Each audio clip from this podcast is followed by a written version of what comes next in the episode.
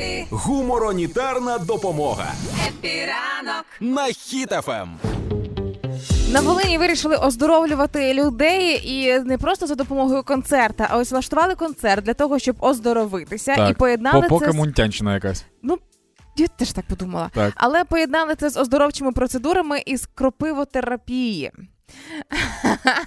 А ти, ти, ти уявляєш собі кра- крапивотерапію? Ну, ти, Ну, типу, ніби як не я б'ю, а кропива б'є. А, б'ють, не п'ють. Я думав, п'ють крапиву, заварюють крапиву і п'ють. І я подумав, тоді нормальний концерт, знаєш, коли ти не, півко продається. Кропив'янку Да, ти приходиш, тобі наливають крапиву, ти ходиш, п'єш крапиву. Ну, мені здається, що на цьому концерт мав би тільки розпочинатися, а не базуватися на кропивотерапії. Тому що не забуваємо про славнозвісне оздоровлення подорожником. Щоб не відбулося, просто можна прикласти подорожник або в екстрених випадках намалювати йодову сіточку. і це якщо, якщо на концерті щось трапиться, то там є медики, знаєш, як на всіх концертах. Ага. Вони з подорожником. Да, а якщо щось трапиться, наприклад, нападають на таких концертах оси, то ясне діло, народна медицина, що каже, да нічого, не переживайте, просто соль, вода, соль, вода, і всі оси так фіті, і на інший концерт летять. Але, звичайно ж, уже перевірено неоднократно і поколіннями, навіть я би сказала, метод, коли лікуємося кропивою, профілактика захворювань різноманітних. Подорожники прикладаємо до забитих місць, а для того, щоб не було ячменю, тикаємо в очі дулі один одному.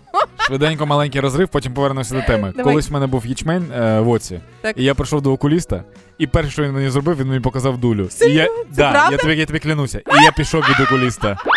Прикинь. Е, стосовно Я цього думала, це концерту. байки. Ні, ні, це, це правда було. Стосовно цього концерту, в Трускавці, прикинь, як люди дивляться. Вони такі, так у нас же це завжди було. Ми ж оздоровлюємося все життя. Чого ми не робимо концерти на цьому на всьому? Е, стосовно крапивотерапії, вона дійсно працює, вона дуже сильно бадьорить.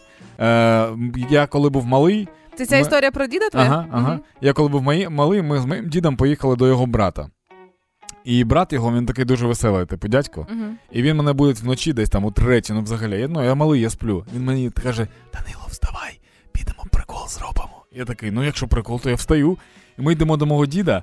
Він е, дає мені пакет і перчатку. Каже: вдягай перчатку, я зараз діда підніму, а ти йому кропиву під, прост, під простирадло. І він реально підіймає так діда трошки на простирадлі, дід спить. Я запихую туди крапиву, і ми лягаємо спати, і десь за 40 хвилин.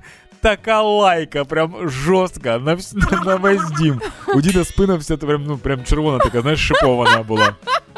Терапія. Це приколи з дитячих таборів. Да. Але це була класна терапія.